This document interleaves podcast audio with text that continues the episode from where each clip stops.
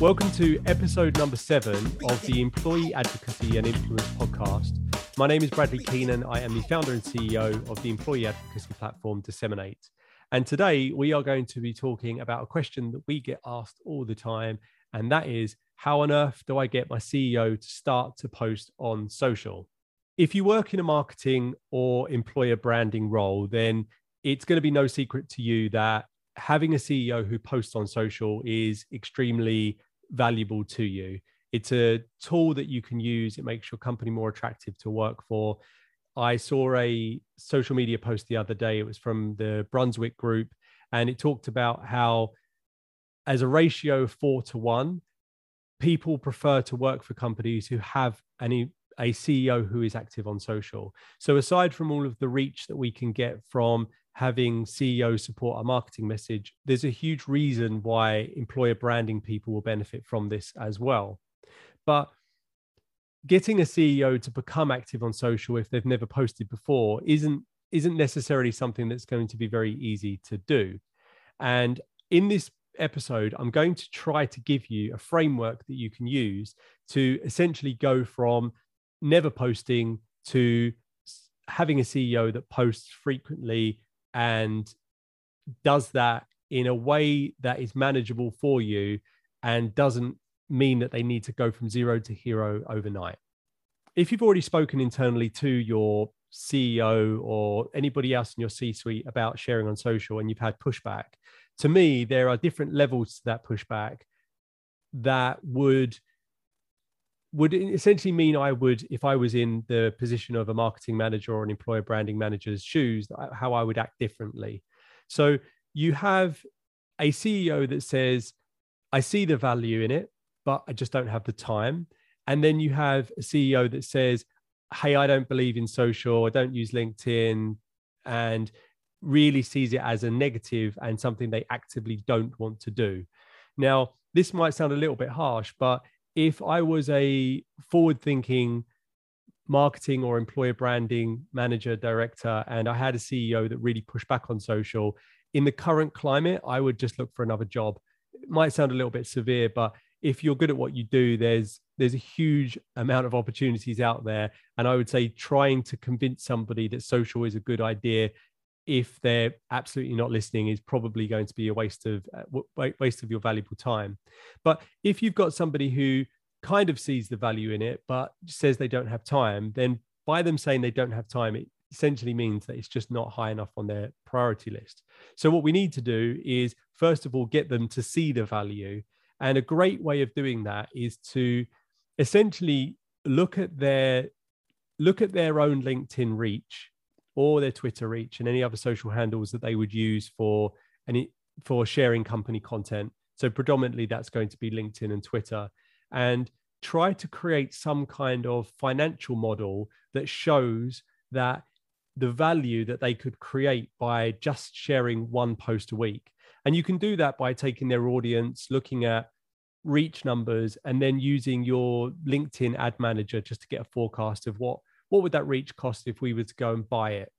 And you can quickly say that I believe that if you were to post once a week, it would generate X thousand dollars of comparative media spend for us. And really, that takes the emotion out of the equation because we're not asking you to choose whether you like to share on social. We're just saying this is the this is the value of of you of you posting.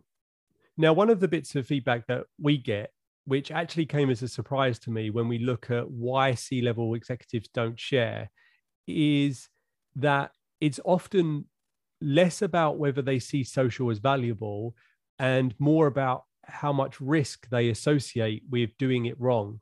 So, an example of that would be let's say they were to create a social post and they referred to a a, let's say they were advertising for somebody to join a role within the company and they used a male pronoun when they were referring to somebody who's going to be in a senior leadership position. It's a relatively in, innocent post to them to share but it would quickly create a reaction from people because they would see it as that the ceo has a bias towards men working in senior leadership positions. So that's an example of where something could go wrong quite quickly. So, what most C level executives think is, well, actually, the downside is so much greater than the upside of sharing that it's actually safer for me just to stay neutral and to not say anything.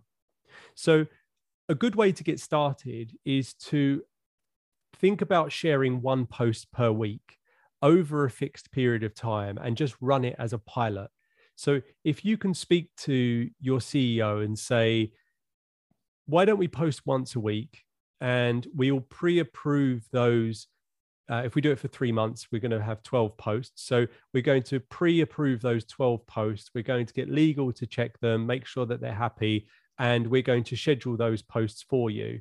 And what you can do is sit down with that CEO for just an hour and get their perspectives on certain topics in your organization. So you might have a certain technology that you want to get their opinion on, and you can quickly create you know 12 social media posts for a marketing executive is not going to take very long at all because the and it's going to be valuable because of the upside that you're going to get. So now that you have 12 social media posts they are approved by legal so the ceo is going to feel safe about sharing them. We are going to schedule those over the next three months. But before we hit go we want to collect as much data about that moment in time pre CEO activation. So we want to collect things like how many followers did the CEO have on LinkedIn and Twitter or whatever social networks you use. We want to look at what was their reach of content over the last previous 90 days. And assuming that they've only posted once or twice, the reach is going to be quite small, but we want to collect that piece of data. And we also want to collect things like how many profile views did they get? And then what we're going to do is, as we start to schedule that content out, every week or month, we just want to collect those same data points so we could track them over a three month period.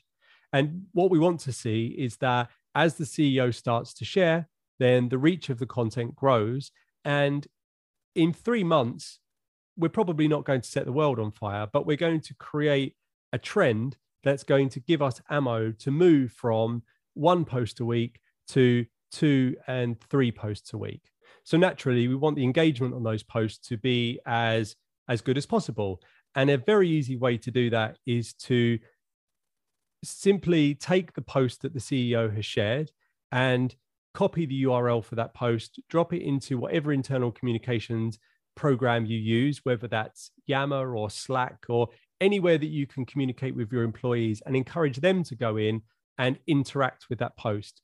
Comments are always going to be preferred, but simply adding a like is going to improve the reach of that content and is going to further fuel the case study that you're going to put together for this this 3 month pilot. So it's worth saying at this point that there's reasons why CEOs won't post on social, and there's reasons why employees won't share, and they're not necessarily the same reasons. And and here's a very clear difference of the risks that come from a CEO sharing versus a a regular employee. So a CEO is worried about getting something wrong and it coming back on them, as we've already explained.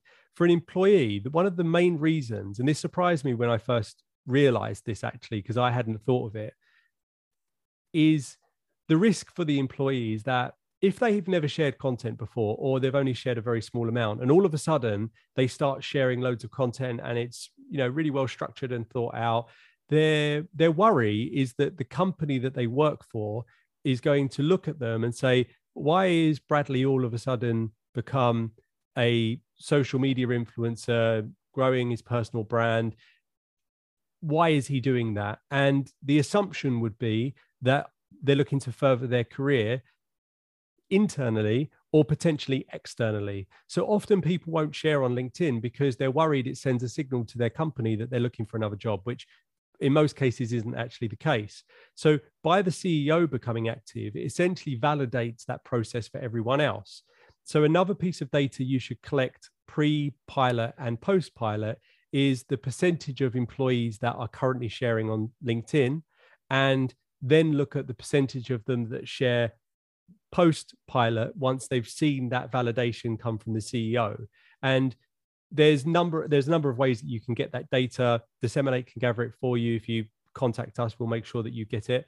And that is another data point to say that actually this action that's happening at the top of the company is filtering through and it's further growing the reach of our content. So let's fast forward to the point where the pilot has taken place. You've been gathering this weekly data as you've gone through. And now what you're going to do is create some kind of business case, PowerPoint presentation, whatever. But simply, you're going to be showing that we we started here, we shared once a week, and this is the comparative media value that we created by doing it. And the most important part of this is if we were to move to two posts a week and three posts a week, this is the the value we would be creating and how much this reach of content would cost us if we were just to go and buy it through LinkedIn. And it's really easy with a single individual, especially someone like a CEO, where you can create such a such a compelling business case that it would be it would almost be irresponsible not to be sharing content if you were the CEO. And that's ultimately where you want to get to. As I said, this isn't an overnight success. And some CEOs may have never posted content on LinkedIn or Twitter before. And getting them to the point that they're posting five times a week could take 12, 24 months. But it's still important to have a plan there that's going to essentially help you progress. So let's summarize the, the steps that we've spoken about. So the first thing that you need to do is create content that is safe for the CEO to share. And you do that by involving legal, having other people in the business check the content, making sure that everybody's happy with it. A good way to do that is to look for what we would call evergreen content. So that would be not talking about a webinar that's coming up on Friday and instead essentially writing a post that could be shared any time in the year and it would always be it would always be valid. Then we want to use our existing tools, our internal communications platforms, email, whatever, to essentially ask employees to interact with the posts once they're shared so we can improve the probability that the content is going to see the reach that it deserves. Then the final step is building an ROI model. So, taking the before and after data and essentially creating a mechanism to prove to the business why we should move from sharing one thing a week to two, three, and potentially even sharing content every single day. So, thank you for taking the time to listen to this episode of our podcast. I hope it gives you plenty to think about and really gets you on that journey to building that superstar social CEO that everybody dreams of working for. Contact details for me will be in the footnotes of the show, along with some additional resources. And as always, please do feel free to reach out and connect with me on LinkedIn.